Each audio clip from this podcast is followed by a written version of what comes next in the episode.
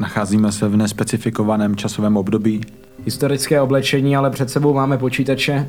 Pravdou je, že dneska si budeme povídat o tajných společnostech, budeme si povídat o těch nejvlivnějších a nejbohatších a zároveň asi těch nejvíc záhadných, protože jsou to prostě tajemství, které se předávají ústně a jenom mezi těmi, co jsou skutečně oddaní. Představíme si některé konspirační teorie, podíváme se na to, jak se do, takového, do takové organizace dostat, podíváme se i na to, jak jsme na tom v Čechách tedy.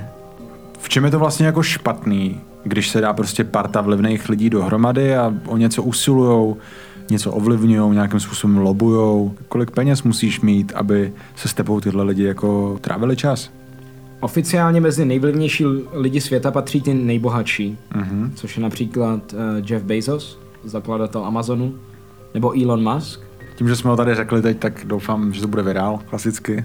Investiční poradce, Tesla, Shiba, Shiba Inu. Určitý žánry na YouTube mají rozdílný peníze. Třeba True Crime je docela nízko, za, za, za tisíc views máš míň. Ale konspirační třeba... teorie taky nejsou moc vysoko. Víš konspirační teorie taky ne, ale finanční poradenství a krypto je docela hodně. Rád vařím a vím, že to umím. Někde... Oficiálně no, okay. se mezi nejvlivnější lidi světa patří, eh, řadí ty miliardáři. Hmm. Nicméně slyšel jsem konspirační teorii o tom, že tihleti lidé nejsou nejbohatší na světě.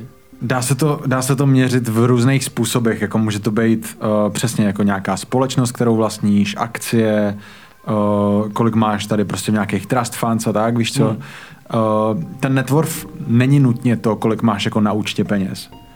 A uh, zároveň uh, vlastně, když se podíváme do historie nebo jako na, na seznam vlastně nejbohatších lidí všech dob, tak spousta z nich jsou nějakým způsobem jako státníci, lidi, co měli absolutní moc, jako diktátoři, já jsem to možná špatně formuloval. Já jsem no, no. tu teorii myslel tak, že existují lidé, kteří jsou mnohem, mnohem vlivnější. A nejsou na oficiálním seznamu. Ale nejsou na oficiálním seznamu, že o nich nevíš. Jasně, tak to je, to je vlastně ten základní princip toho New, New World Order uh, a i nějaký ty stínový vlády a prostě jako lidí, co tahají za ty nitky. Uh, jejich výhodou je, že i kdyby to tak bylo, tak se o nich nedovíme a jako to, že nějaký usoplený konspirátor uh, dá dohromady prostě nějakou teorii Čiže na Redditu. Ty jsi nazval usopleným konspirátorem teďka? Ne, ne, ne, ale ty, ze kterých čerpáme trošku možná. Okay. Myslím to spíš jako tak, že na tohle jsme prostě krátký a tohle my nevyřešíme za noc v kostýmech. Věříš téhle teorii nebo ne? Myslím si, že i lidi jako Musk a Bezos uh, mají lidi, ze kterých mají respekt. A okay který by prostě nepřekročili, jejich zájmy třeba respektují. Aby se vůbec dostal do toho jednoho procenta nejbohatší, tak musíš mít 11,1 milionů dolarů, což si poctivým způsobem nevyděláš. Minuta ticha za střední třídu. Když jsme dělali rešerše k tomuhle mm. videu, tak mm. jsme koukali na dokument o Rockefellerech a ten původní nejznámější Rockefeller měl mnohem víc, než třeba dneska má Bezos. Jo, když se přepočetlo s inflací i to kupní silou, že jo? Co všechno no. si mohl v té době koupit. Uh, jakoby ten historický seznam, uh, který my tady máme, tak prostě zahrnuje právě i Julia Cezara nebo uh, čínského císaře uh, Shen Tsunga, Stalina a přesně se to neměří ani jakoby v tom, uh, kolik by měl prostě k dispozici, ale že prostě měl kontrolu uh, třeba Stalin 9% celosvětového HDP. Hmm. Prostě během uh, času, kdy jako sovětský svaz byl ještě nějakým způsobem produktivní, že jo. Zatímco třeba Julius Caesar byl vládce říše v hodnotě 4,6 trilionů dolarů. Prostě římský říše. Dalo by se teda říct, že vlivný člověk dokáže hýbat dobou? Já vlastně nevím, co jiného by to mělo znamenat vždycky, když o někom jako řekneš handlivě, že je bohatý, tak si řekne, že je Rothschild nebo Rockefeller. Jo. Ale jako fakt to pak vede k tomu, že prostě máš určitý lidi, který si třeba nečtou média, který jsou vlastněný nějakým jako oligarchou nebo... Oligarchou nebo klidně nějakou investiční skupinou, to je jedno, že jo, to prostě... A já nemůžu jako říct, že bych se tomu vyloženě divil, protože vlastně ta představa toho, že máš jednu společnost, která skupuje všechno, není úplně ideální. My to budeme řešit i v příštím díle z Disney. Pravda, společnost Disney vlastní téměř celý zábavní průmysl, což je děsivý. A neuvědomujeme si to, ale kromě studií a parků, mm-hmm. vlastní televizní stanice, pak vlastně Fox, Pixar, Marvel, spoustu i jako značek, že co se týče třeba toho uh, Star Wars, tak to taky patří pod ně, protože koupili ten Lucasfilm. Tím kapitalismem se tyhle ty společnosti, jako je třeba investiční BlackRock, uh, farmaceutický Pfizer, Unilever, prostě Nestlé, že jo, jako potravinářství, uh, tak, že se vlastně dostávají do té pozice, ve který uh, kdysi byli, uh, řekněme, ty státníci nebo ty králové, který dřív si to prostě všechno vykupovali územím, zlatem, armádou, ale teď je to prostě kapitál.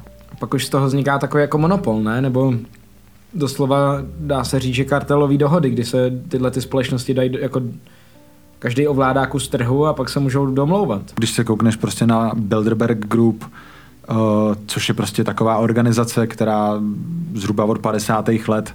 54, myslím, že tam říkali v tom dokumentu. Jak teda lidi prostě z Evropské komise, státníky, královské rodiny, velký investory, prostě nějakým způsobem zajímaví lidi a vlivný. Hmm.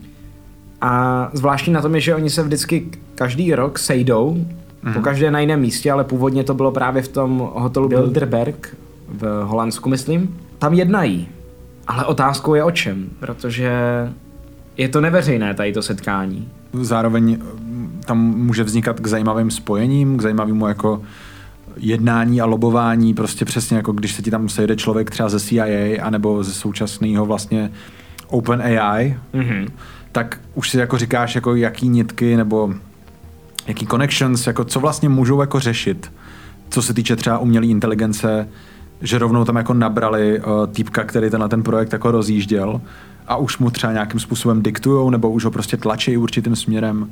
Lidé si myslím, že mají jako právo vědět, co se, o čem se tam mluví, o čem se tam jedná, hmm. když spousta z těch subjektů je ve veřejném zájmu. Nicméně je to extrémně střežený, nikdo tam nevynáší ty informace, neví se, o čem se tam mluví.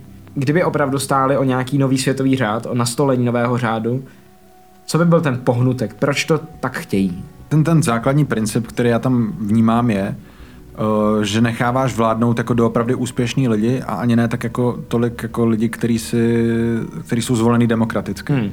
Takže prostě, když vezmeš jako top, top mozky světa, uh, řekněme prostě lidi, kteří byli úspěšní v tom svém poli a něco jako doopravdy dokázali, tak, že mají prostě větší právo než třeba politické strany, který často člověk ani neví, jak se tam vlastně dostanou a kdo v nich všechno je, víš co? Hmm. Takže má to určitě svoje pro a proti, ale na druhou stranu je tam strašně silný jako střed zájmu uh, v tom, že prostě ty bys potom jako nechal vlastně skupinu lidí uh, rozhodovat úplně o všem, že jo? Jo. Tady máme takový jako schéma, kdo vlastně vlastní tvoje oblíbený médium jako vidíš tam Gazprom, že jo, vidíš tam prostě spíš tu Ameriku než nás, ale ten Lagardère konkrétně má jako x českých televizí a tisků, rádií. K čemu já bych si teď rád dostal, jsou ty tajné společnosti jako takový. Podle mě to nemá moc daleko od sebe, protože ty, když nad tím jako přemýšlíš, co vlastně znamená, jako, že je společnost tajná? No, že o jejím fungování vlastně nikdo pořádně neví. A právě proto, čím tajnější jsou, tím větší prostor pro konspirace vzniká představy o tajných společnostech jsou strašně zkreslený popkulturou. To určitě. A připomínají hodně kulty, mi přijde. Co, co je první, co tě napadne, když se řekne tajné společenství? U mě to je třeba rituál. Prostě ilumináti, jako ani ne nesouvisle s nima konkrétně, prostě vybavím si ten takový to oko, prakticky jako je to, je to symbol uh, ducha svatýho, syna otce, víš co? Vševedoucí oko, jasně. Ale vybavuju si to prostě přesně jako z té dolarové bankovky, to zelený. Nejčastěji, uh, aspoň já teda se s tím setkávám jako na internetu v tom kontextu, že někdo jakoby nějakým způsobem komentuje jako chování celebrit, ať už je to prostě různá symbolika, jako že mají prostě ten Devil's Horn, víš co, že mají... Ve videoklipech uh, se zakrývají oči. Zakrytí voka, tohleto. Trojuhelníky, jasně. Používají takový ty pózy, které připomínají Bafometa. Jo. Tak... Nebo uh, v písničkách taky můžeš slyšet, že když je převrátíš, pustíš je pospátku, tak můžeš tam slyšet určitý jako tajný vzkazy. Nicméně tam je to takový jako sporný, protože lidský mozek má tendenci vyhledávat spojitosti a slyšet tam, co tam ve skutečnosti není, protože jdeš tam s cílem, že najdeš něco takového tajemného. A hodně je s tím spojený třeba i jako satanismus, kde se prostě často řeší... No ale spíš, uh, pardon, taková ta popkulturní představa o satanismu, že satanismus uh, Antona Laveje, uh-huh. uh, který napsal satanskou Bibli, jo. tak ten je založený hodně na takovém tom hedonistickém přístupu, že chovej se k lidem tak, jak chceš, aby se oni chovali k tobě, že se ti to jako vrátí a že by si měl být zbavený nějakých konvencí, jestli se, jestli se nepletu, že hmm. měl by si užívat. Přesně, uh, myslel jsem jako ty triple six, víš co, jo. černá, bílá, prostě kostkovaný pattern, uh, symbolika, no. Nějaký jako, nějaký jako podtext. Hmm kterým jako údajně dávají najevo, o, že tě mají pod kontrolou a nemůžeš s tím nic dělat. Hele, to, to je přesně jako něco, co o, tlačila vlastně církev, že jo. jako když si člověk vybaví jako ten satanismus, který se právě takhle mediálně řeší, tak spíš v tom vidím jako ten skepticismus církve vůči pohanům. To všechno vzniklo tady ty představy, když církev uh, pronásledovala uh, tady ty náboženství, jakože zakazovala přírodní náboženství, eh, viku, hmm. čarodějnictví. Templáře, ženy. Jinak jsem si všiml, že sousedka má nějaký bohatý statek pěkný. Myslíš si, že by mohla být čarodějnice? Ty mastičky léčej, aniž by poprosila Boha, jestli by ji mohl vyléčit? Tajná společnost se ze základu dělí na revoluční a iniciační.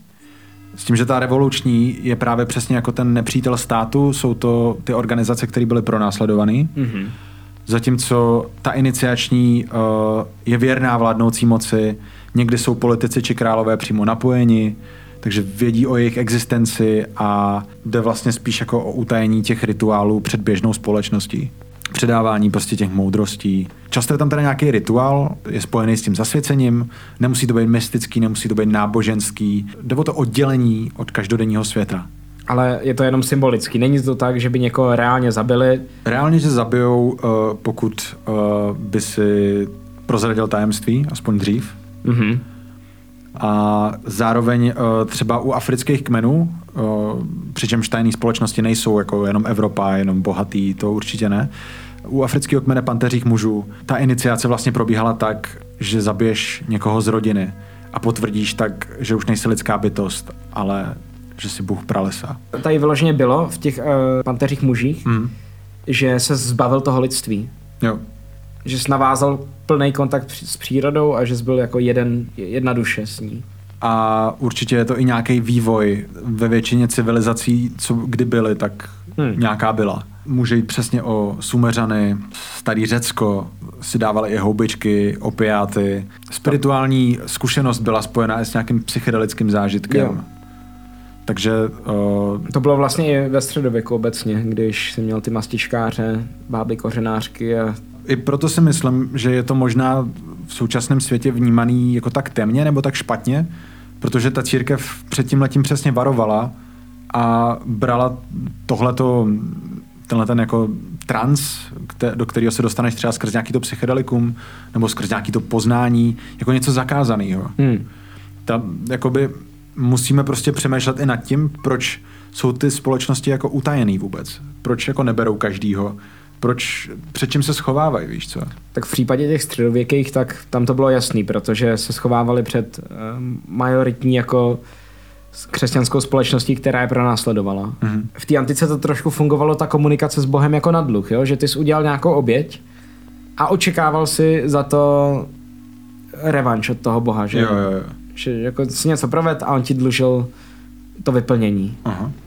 A co je ještě zajímavé, tak antické náboženství fungovalo hodně na ústní tradici, že ti to, musel ti to někdo předat, aby se to naučil, protože neexistovalo žádný písmo svatý, kde by se psali nějaký pravidla. Hmm. To pak až římani měli, nějaký jako knihy, těch knihy, ne zaklínadel, ale takových těch náboženských, formu, náboženských formulí a tak. Ale měl jsi tam vyloženě na, eh, v, tý, v tom antickém Řecku náboženský kulty, který by se dali považovat za určitý předky tajných společenství, protože byli něčím zvláštní, něčím se odlišovali.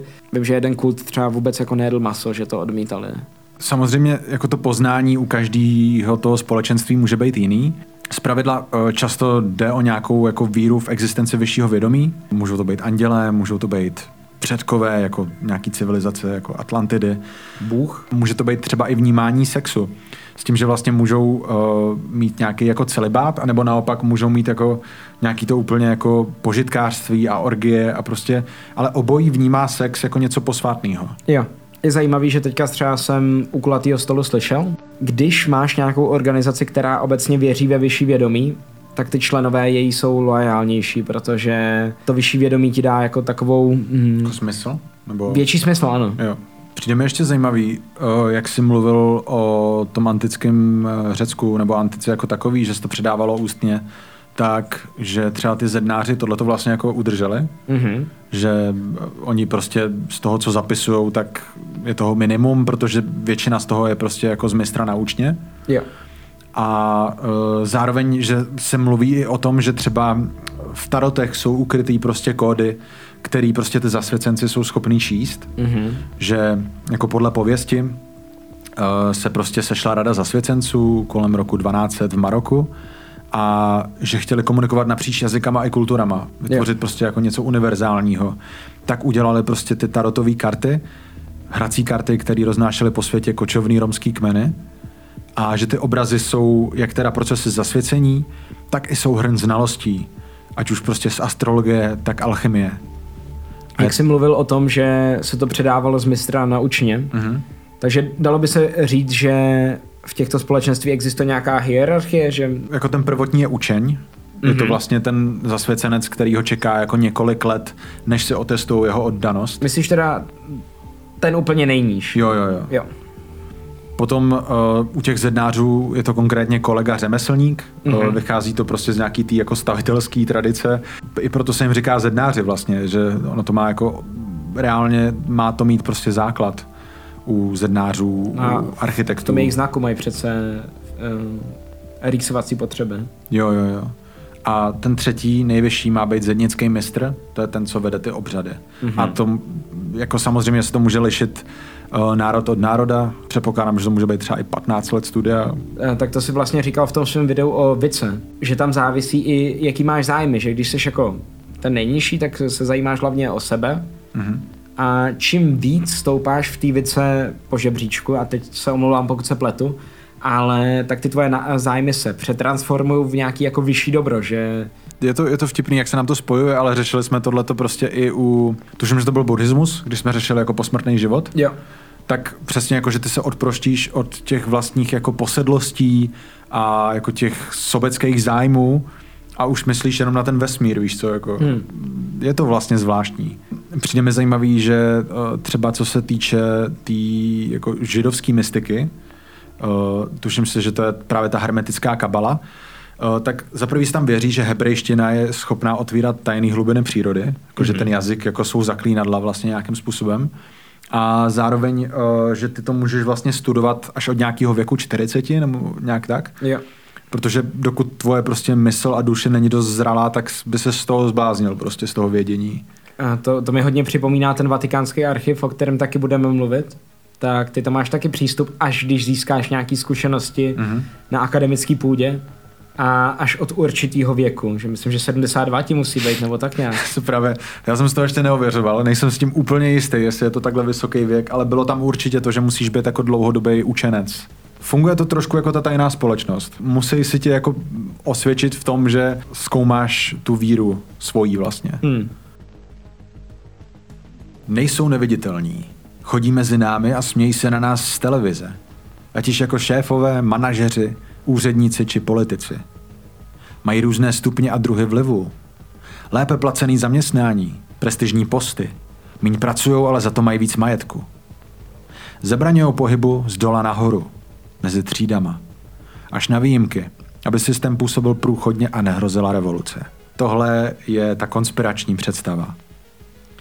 Jenže uh, ilumináti v popkultuře a hlavně díky tyjo, třeba Anděle a démoni a tady ty, tady ty filmy, tak nám vytvořil nějakou představu o iluminátech. Ale začalo to tady v Evropě, v Bavorsku, v Ingolstadtu, 1776, bavorské město Ingolstadt. známé mimo jiné jako dějiště románu Frankenstein. Adam Weishaupt, profesor práv na univerzitě v Ingolstadtu, založil řád iluminátů, tajnou organizaci, která vznikla s cílem bránit náboženskému vlivu na společnost a zneužívání moci ze strany státu. Organizace měla zastávat prostor pro diskuzi, svobodu slova a nikdy neměla být známa veřejnosti. Inspiroval se svobodnými zednáři a francouzskými osvícenci. Však od toho je taky to jméno, ilumináti. Hm. Iluminovat, osvítit něco. Zprvu vybral pět studentů práv, než se organizace rozrostla v propracovanou síť informátorů, kteří podávali zprávy o chování státních a církevních představitelů. S pomocí německého diplomata, barona Adolfa Freihera Knige, přímo spolupracovali se zednářskou loží a postupně čítali až 2000 členů ve Francii, Maďarsku, Itálii a Polsku. Weishauptova myšlenka byla změnit společnost k lepšímu, nikoliv ji kontrolovat. Šlo spíše o protivládní činnost a snahu zpřístupnit světové vědomosti všem. Rok 1785. Devět let od vzniku. Toho roku kurýra iluminátů zastihla na cestě z Frankfurtu do Paříže bouře a zemřel úderem blesku. Což se odhaduje, že je možná pověst. Nesl dokumenty velmistrovi francouzské lože, jenže policie u ní tyto spisy zadržela a označila je za protistátní. Došlo k razii v domě Weishauptu a vyšetřování potvrdilo, že ilumináčtí spojenci jsou mezi politiky a monarchie je v ohrožení. Bavorský kurfiřt dal Weishaupta vypovědět a on strávil zbytek života v exilu. 300 kilometrů na sever od Ingolstadtu, ve městě Gotha. Dodnes existují domněnky, že ilumináti organizovali pád monarchie za francouzské revoluce, aby se pomstili za umučené templáře. Tady je zajímavý, že ta původní myšlenka iluminátů byla změnit společnost k lepšímu, mm-hmm.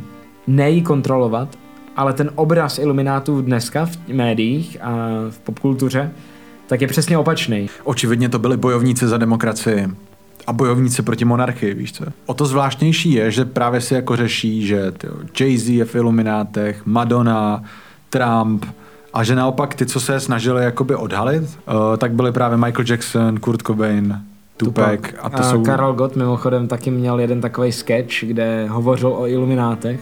Že je tam to spojení s tím, že když toho řekneš moc, takže se tě prostě zbaví. Jo. Kdo by z toho ve výsledku profitoval? Jakože určitě máš lidi, kteří profitují z posmrtných desek. Jasně. Těle těch hudebních interpretů. Ale co je vlastně za problém, když toho řeknou moc, víš co? Kdo jim uvěří? No pr- přesně. Čím víc toho řeknou, tím víc budou vypadat jak magoři. Budeme se pořád držet těch celebrit, a tentokrát z Scientologie, což je vlastně církev, která vznikla přímo uh, z pera spisovatele z sci-fi, L. Ron Hubbard. V roce 1957 dropnul svoji knížku Dianetics a potom ji přeformoval v náboženství. S tím, že IRS, což je vlastně daňový úřad americký, že jo, uh, je nejdřív osvobodil od daní, ale potom to rozhodnutí zvrátil, protože toho využívali Eh, při obchodu s nebomitostma. Na Redditu můžeš najít příběhy o tom, kde lidi píšou, buď kteří měli kamarády ve scion, eh, v kruzích scientologických, anebo hmm.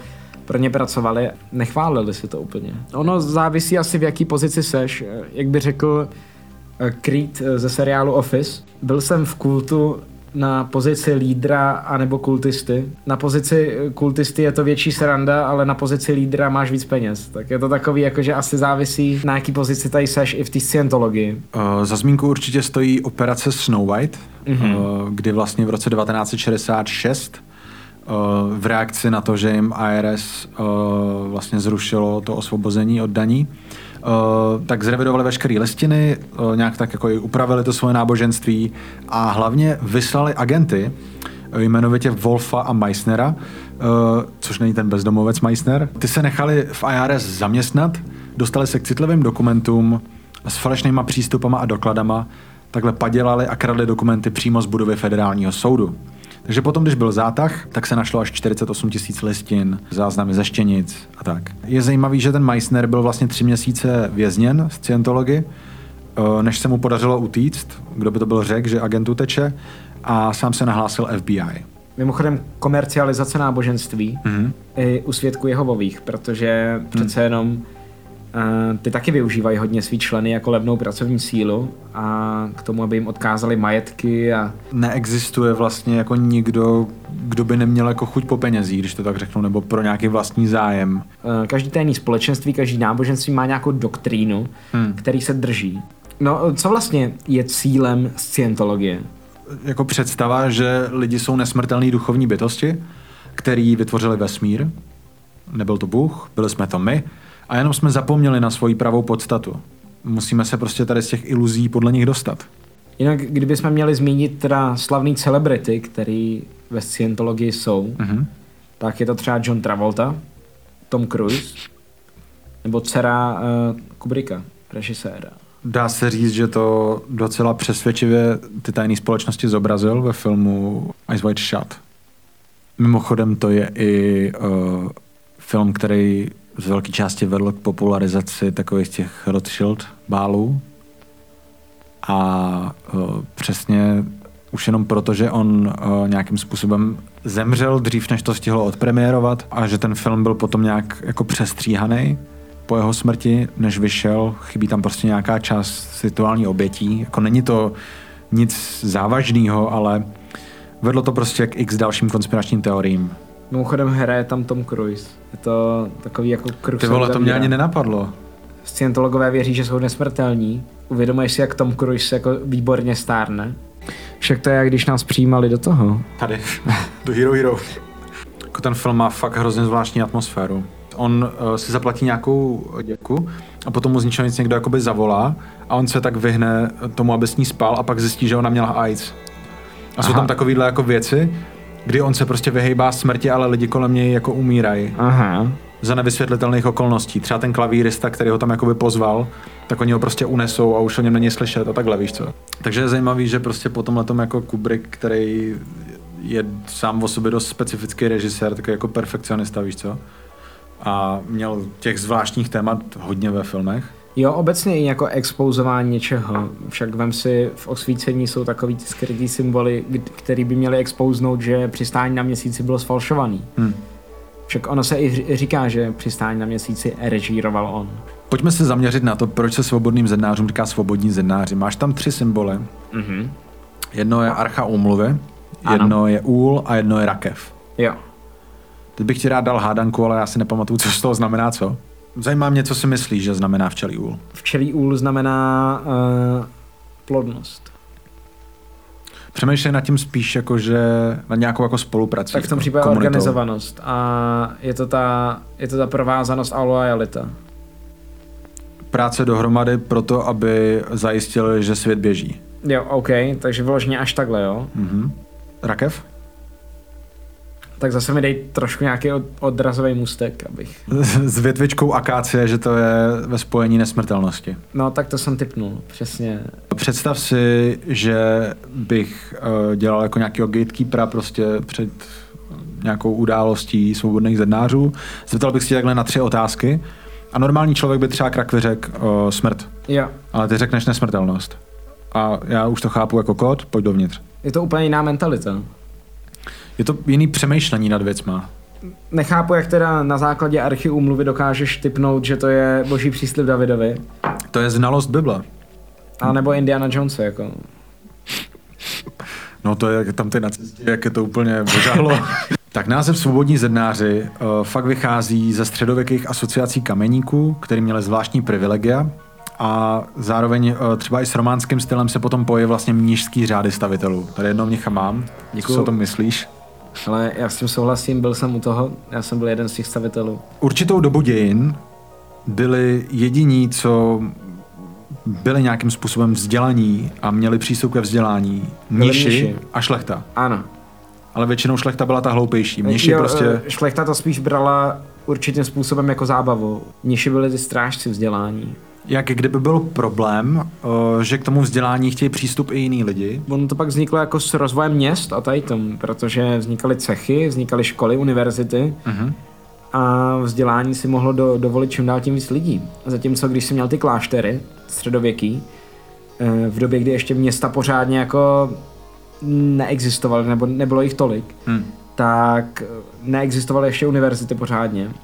Tak vzdělání si mohl získat jenom v klášteře a mohl si být jako mohl si ho získat jenom pokud jsi byl fakt hodně bohatý. Mě ještě předtím, než mi odešel počítač, tak jsem měl totálně rozjetý Kingdom Come Deliverance. Mm-hmm. A tam je skvělá, celá jako linka úkolová, kdy ten Jindřich prostě jde jako do kláštera, jako undercover, do Sázavského a studuje tam mezi těma mnichama. Mm-hmm. A musí prostě následovat ten řád, že jako v pět se jdeš modlit, potom přepisuješ knížky a takhle každý den dokola a prostě nesmíš opustit ten rozvrh. Ano. A prostě přesně měli tam tu latinu, uh, měli tam prostě to vlastní víno, vlastní pivo, víš co.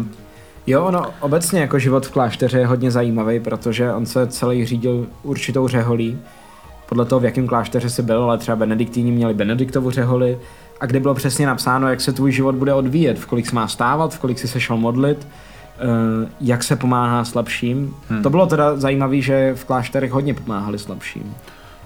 Jo, jo, jo, že třeba přesně jako lidi z ulice, že tam občas si brali a léčili je. Protože měli uh, tam hospici a nemocnice takový provizorní. Uh, a zajímavý je, že i co se týče jídla, tak to všechno ti ta hře, řehole jako řídila. A ono to vlastně přetrvalo, že doteď máš v některých klášterech polikliniky. Jo. Ale prostě furt je jako část uzavřená. Jo, no některé kláštery prostě veřejnosti otevřený nejsou, protože však vem si, je spoustu církevních institucí není otevřena veřejnosti.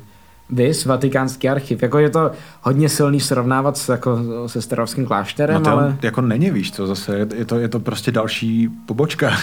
Máš i spoustu jako relikví, který jakožto uh, ne bezvěrec, ale prostě ateista nemůžeš třeba vidět nebo nemůžeš naživo se s nima setkat.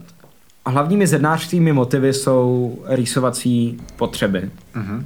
Máš tam úhelnici a kružidlo. Uh-huh. Tady ty, tady ty symboly můžeš mít i jak na nějakých jako menších předmětech, jako jsou prsteny a tak, ale pak je máš na budovách, kde se většinou skrývají ty lože. Máme velikou loži České republiky a ta má pod sebou několik malých loží. Uh-huh. V Česku jich je 33.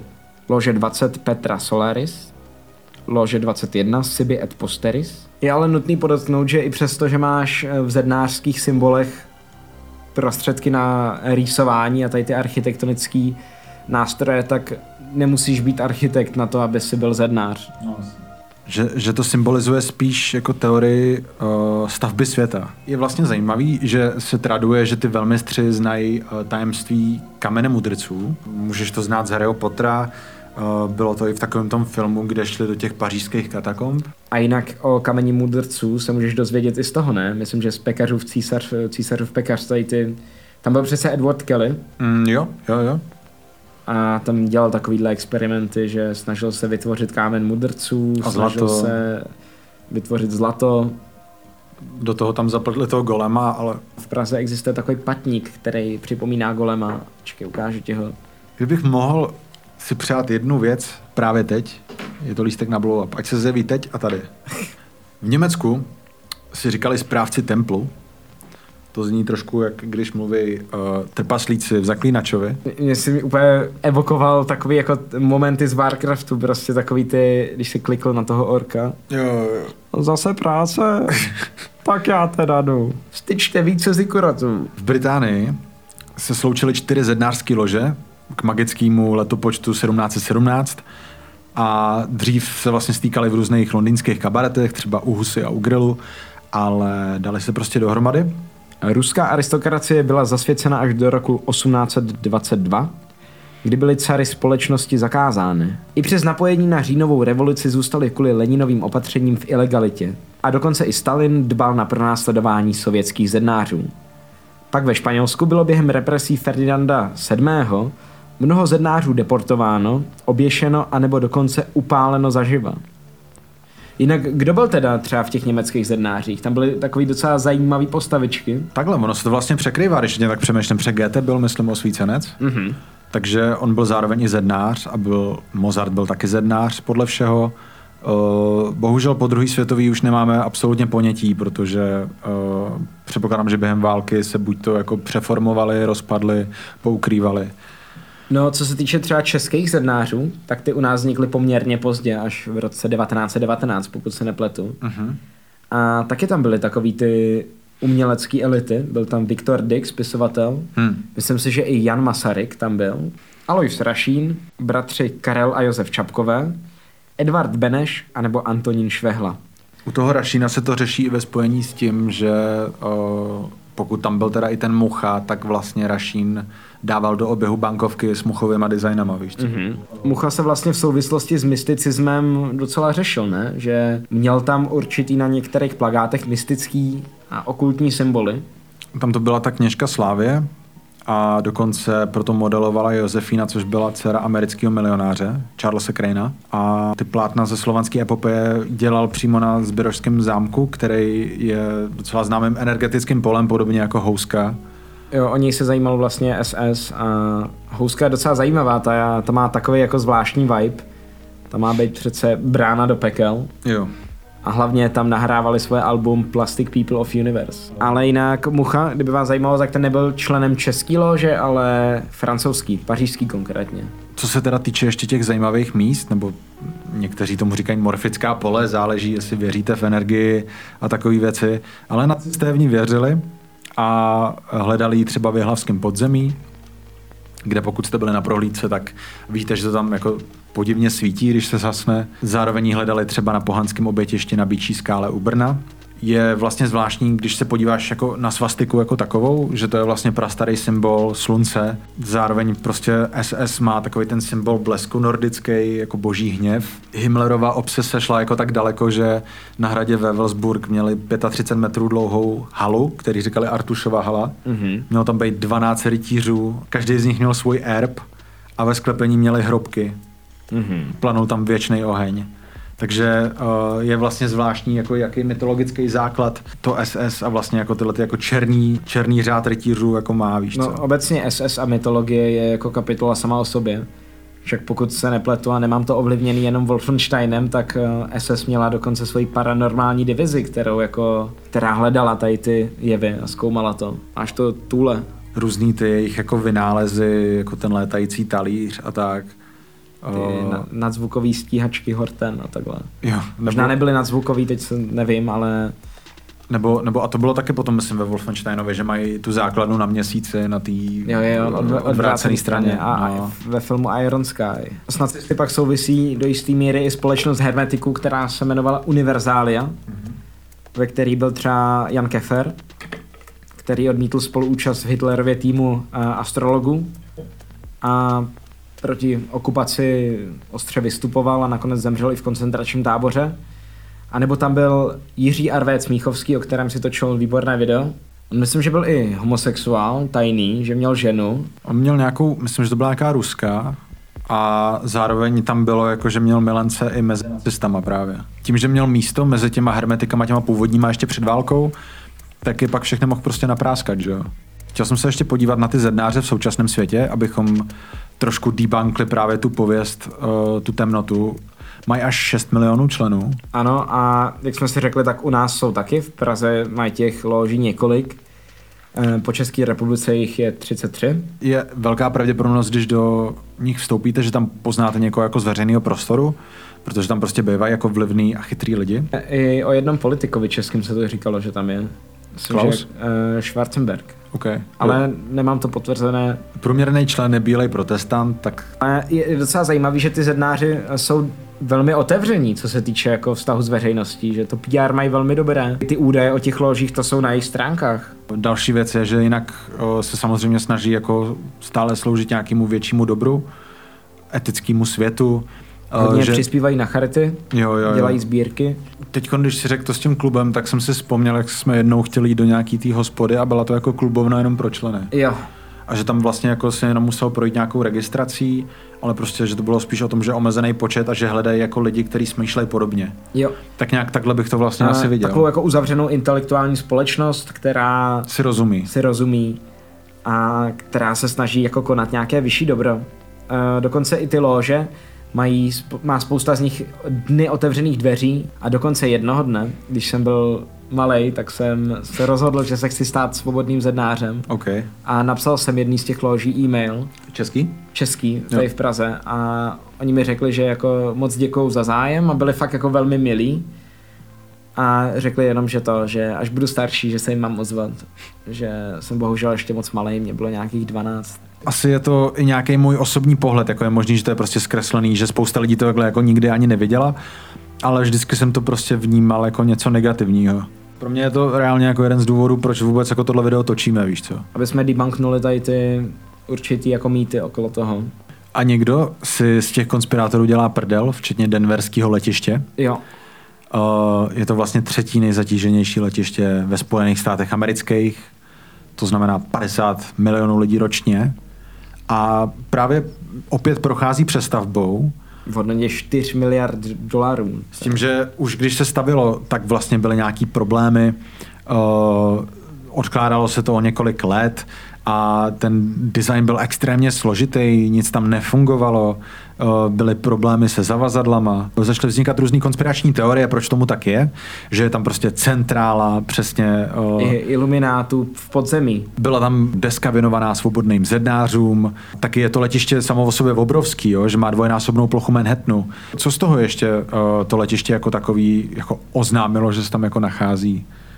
Eh, měla by tam být eh, časová kapsle pro obyvatele Koloráda, která se má otevřít v roce 2094. Proč zrovna ten rok? No, protože to už bude dávno po apokalypse. Kromě těch zednářských insigní a iluminátských symbolů, mm. tak tam mají sochu takového modrého koně, který mu se říká... Ty, Blucifer. Blucifer, jo, jo, jo. A máš tam sochy chrličů, nástěnný malby a obecně jako ta výzdoba a estetika v tobě prostě, i když seš absolutně nezaujatý, tak v tobě evokuje to, že se tam děje něco tajemného. Ten tvůrce toho Blucifera mimochodem zemřel, eh, když ho při jeho tvorbě prej. My vás vítáme zpět po Hero Hero části. Ano. Byla to fakt kalba, takže pokud jste nebyli na Hero Hero, tak byste měli jít na Hero Hero. Jana Moskomensky. Skákal z okna na ženský.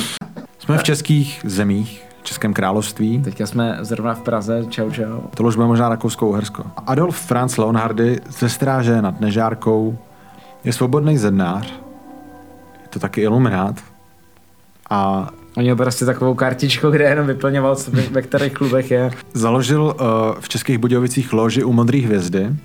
A Podíváme zámku... se jinak, jestli ještě existuje. A další věc je, že v zámku ve stráži se u něj scházeli spisovatelé, okultisté a vedle tam spiritistický seance.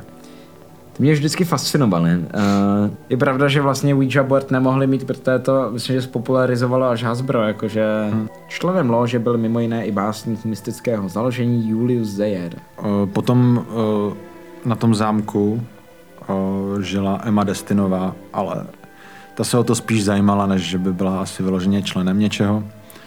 Uh, jenom je zajímavý, že jsem zjistil, že její občanské jméno bylo Kytlová a právě jsem si nejdřív jako myslel, jestli to má třeba něco společného uh, s doktorem Kytlem z krásný v Jezerských horách. Ten, což který je... vlastně vytvořil ty syrupy zázračný a...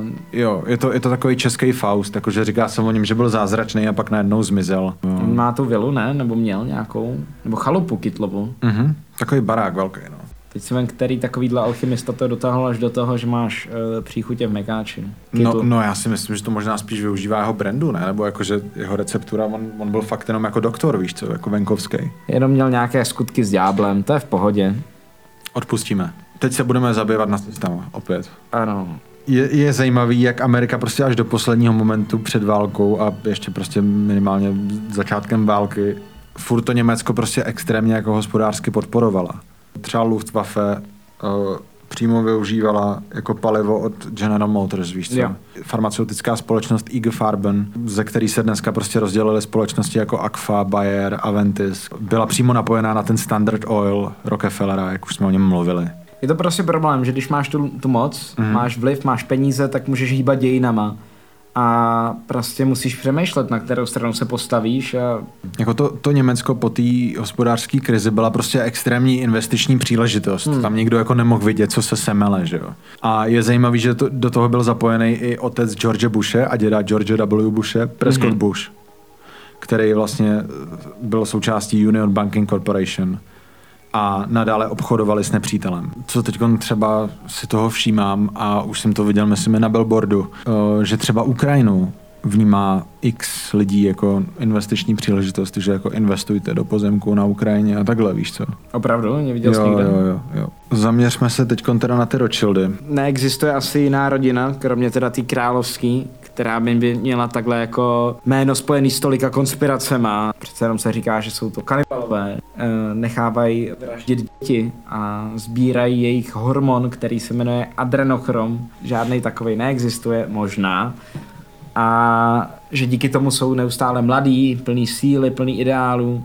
Přesně, vypráví se o jejich bálech. No ty vole, ty, ty jejich bály, to je nejhorší, že prostě ono to furt jako funguje jako do současnosti a že třeba právě, vím, že jako Doja Cat se takhle řešila, že se jako oblíkla, jak byla nějak v celý tý červený, Jo, že jí jo. brali jako, že jejich jako oběť, jako že se teď ponižuje na veřejnosti, aby jí vzali, víš co. OK, až takhle, jo. No, no, no, že prostě jako úplně vůbec jako nevíš, kde se to bere. Takhle omílaná a takhle předmětem konspirací tak už je jenom královská rodina, ne? která je teda výrazně víc sus. Je, jasně. Jestli jsi slyšel úryvek z té Harryho audioknihy. oscillating between extremely sensitive and borderline traumatized. My mum used that on her lips. You want me to put that on my toddler? To, já jsem tohle slyšel a myslel jsem si, že to je jako deepfake, že to je AI. Asi chce pomoct jiným klukům, co mají ten problém jako on. Zpět k těm Rothschildům, jo. Ty bály jsou dost známá věc, co se týče jsou do jisté míry veřejný, nebo aspoň existují fotky z těch mm-hmm. bálů. Co si myslíš, že se děje na těch bálech? 1972 Chateau de Ferrier, mm-hmm. 15 mil od Paříže. Pozvánky. Černá kravata, dlouhý šaty, surrealistický hlavy. Nebyly jenom záhadný, byly psaný pospátku. Museli se číst zrcadle. Hosté byli uvedeni do bludiště, pavu, do bludiště pavučin, to je blbý překlad. Byli přivedeni ke stolům, jídelní talíře byly potaženy kožešinou, stoly posety plastovými panenkami a želvami. Položky menu zahrnovaly sirloin polévku popisovanou jako extra lucidní a kozí sír pečený v postkoitálním smutku. Takže to je jako ten smutek po sexu. Dezert byla nahážena vyrobená výhradně z cukru, která byla položena na záhonech růží. Surrealistický malíř Salvador Dalí mnoho z masek navrhl, ale sám si žádnou nevzal. Marie Helen nosila obří jelení hlavu, zdobenou skutečnými diamanty. Herečka Audrey Hepburn nosila ptačí klec, parfumérka Helen Rojas nosila gramofon. Jiný host měl tvář zakrytou jablkem v narážce na Magritův obraz, pak tam byla ta rozřezaná Monalíza. Co se nakonec mezi těmito zdmi nebo v lese za zámkem stalo, zůstává záhadou. Mohl to být jenom výstřední večer, ale konspirační teorie naznačují víc. No. Myslíš, že tam dneska šli ty? Naši kolegové tady? Blow Up 3. Kde ty Rothschildové sehnali peníze?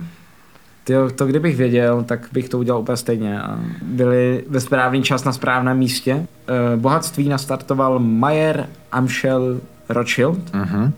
který se tady to všechno podnikání a to, jak fungují trhy a finančnictví, tak tohle se naučil od špičkových bankéřů ve Frankfurtu. Jeho bohatství vzniklo půjčováním, půjčováním, půjčováním.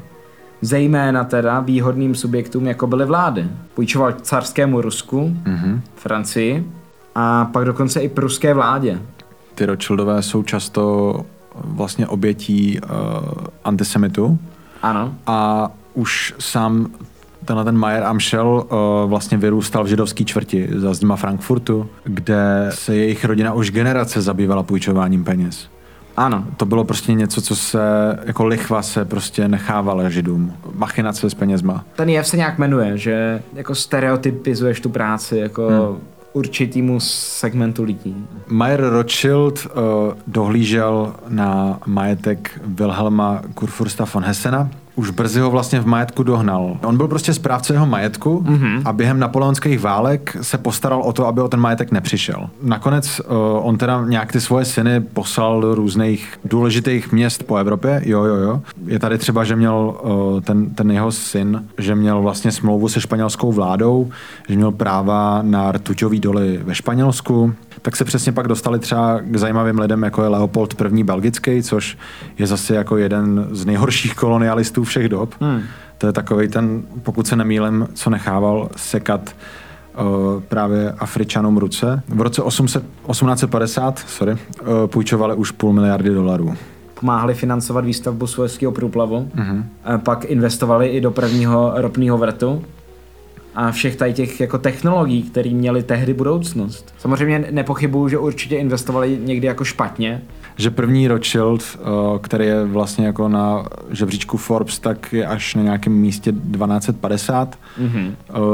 S tím, že potvrzují statistiku, že 90% bohatých rodin ztratí majetek po třetí generaci. Za prvý nějaký ten jako úpadek už jenom tím, že prostě doba se mění a ty věci, ve kterých podnikali, tak prostě v té době, co fungovaly, tak už teď nemusí, že musíš najít ten vhodný moment, kdy to prodat třeba. Hmm. Nedá se říct, že by to jako dopadlo špatně nebo tak, jenom prostě je, je zvláštní, že se nad něma uvažuje jako nad nejbohatšíma a I stále. nejzákeřnějšíma, i když prostě už dávno jako ne, že by byly irrelevantní, ale prostě nejsou jako zlo, víš co. No a ještě je zajímavý, že se o nich uh, spekulovalo, jestli nechali potopit Titanic, kvůli tomu, že uh, tam prej na té lodi jako měli být nějaký odpůrci toho systému FED, ke kterým se dostaneme teďkon. To byl ten federální rezervní systém. Jak jsem na začátku zmiňoval, takový to, že máš nějakou tu pravdu nebo to tajemství, uh, který stojí za to zemřít, mm-hmm.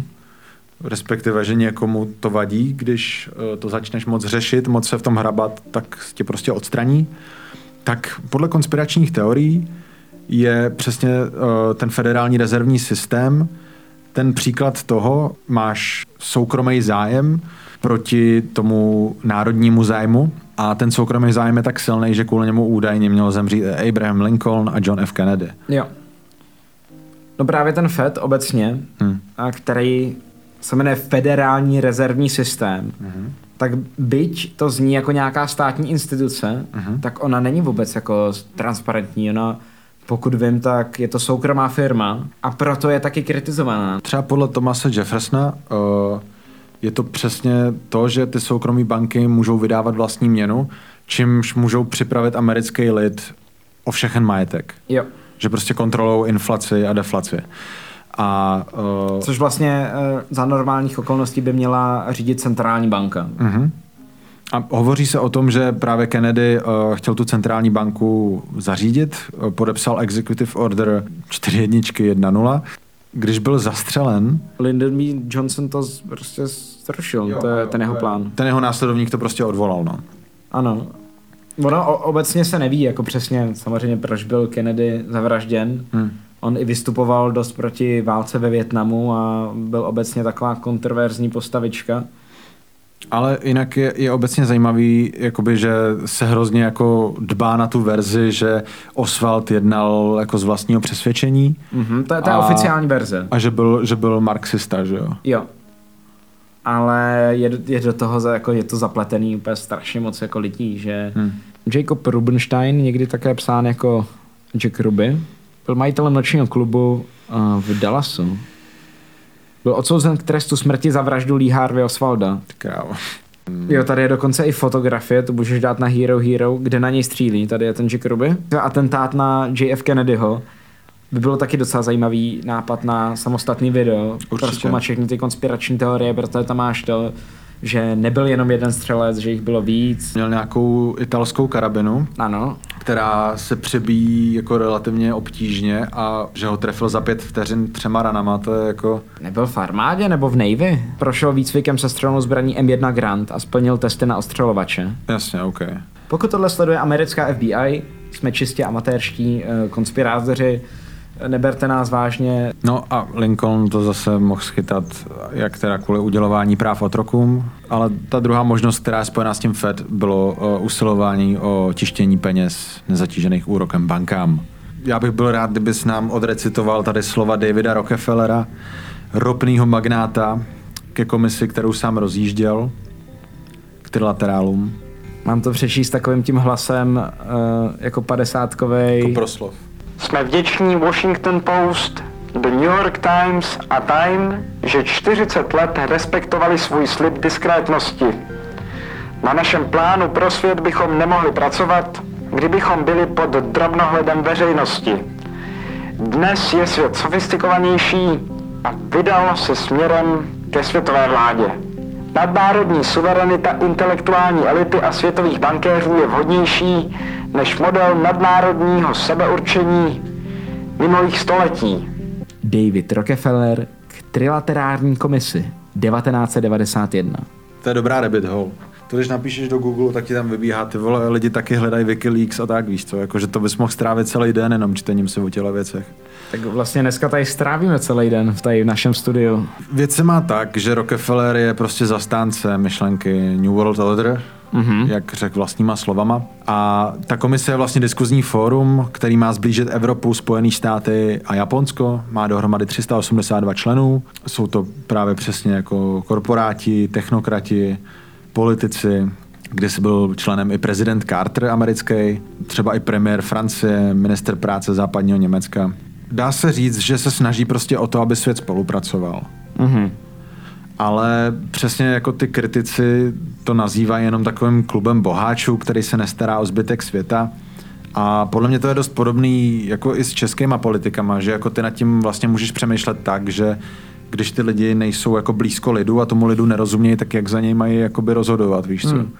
Že tohle prostě, ta, ta elita už je úplně jako mimo tu realitu normálních lidí. Asi bych se ani nedivil, kdyby jako přemýšleli nad tím, co dělají, vyloženě jako na papíře, jako nad nějakou strategickou hrou, no. Jako nějaký civilization a řadoví občany by brali fakt jenom jako čísla. Jsme skončili docela tak jako depresivně. Vyplývá nám z toho, že spousta tajných společenství a organizací hmm. má kolem sebe takový opar tajemství a konspirací a mýtů, který vůbec nemusí být pravda. Ať hmm. už se jedná o zednáře, který jsou v podstatě dneska intelektuálním klubem takovým a filantropistickou organizací. Máš tam ty Rothschildy, tak eh, kolem všech těchto těch organizací máš prostě spoustu mýtů. Vnímám tady trošku ten paradox v tom, že Zatímco o zednářích se můžeš dohledat úplně cokoliv a ta jejich pověst je taková smíšená, uh, tak prostě třeba o tom Bilderbergu se podle mě jako moc nemluví, nemluví. Víš co? že to je jako takový jako... Já jsem si otevřel Velkou loži České republiky, což je oficiální stránka českých svobodných zednářů. Mm-hmm. A ty tady mají vyloženě FAQ. Dalo by se říci, že zednářství je společenským hnutím usilujícím o mravní zdokonalení člověka a lidstva. Je společenstvím výběrovým, což znamená, že samo rozhoduje o tom, koho přijme a koho ne. Zednářem se lze stát jedině prostřednictvím zasvěcovacího obřadu po důkladném přípravném procesu. Je bratrstvem založeným na vzájemné důvěře a toleranci a v případě potřeby i podpoře. Od prvopočátku své existence byl řád svobodných zednářů považován za společnost přísně tajnou. Tento falešný pohled široké veřejnosti zednářům vždy velmi škodil – neboť v obecném povědomí převládá názor, že co je tajné, to je podezřelé. Pravda je ale daleko prozaičtější. Kdo si na toto téma řekl?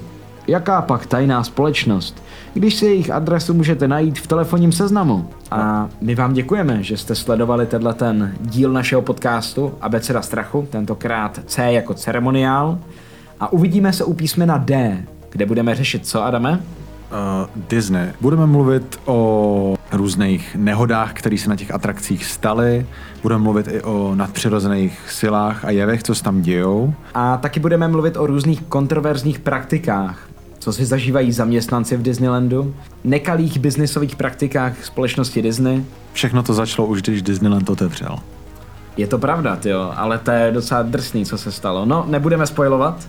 My vás tady vítáme u Hero Hero bonusu, takže ženy na dvoře. Teď bych se chtěl podívat na Assassine. Od mistra přejímali díku. První křížová výprava. Nesměli jíst maso, ale ryby se nepovažovaly jako maso. Kuchaři ve středověku neuměli číst. A ty kuchařky dneska máme jako ve, ve strašně dobrém stavu, protože se nepoužívaly. Jako... Celkem eh, na seznamu obžaloby v roce 1308 bylo 127 zločinů pro templáře. Prej, když si dal toho kozla k jiným zvířatům, tak je mohl uhranout. Eh, mluví se o něm i jako o zlým duchovi ve formě hlavy s více tvářemi. A to převorství měli strážit vlastně tajemství Ježíšovy dynastie. Vatikánský tajný archiv je umístěn přísně v pevnostní části Vatikánu. Nachází se v něm více než 1200 let staré historické dokumenty a rukopisy.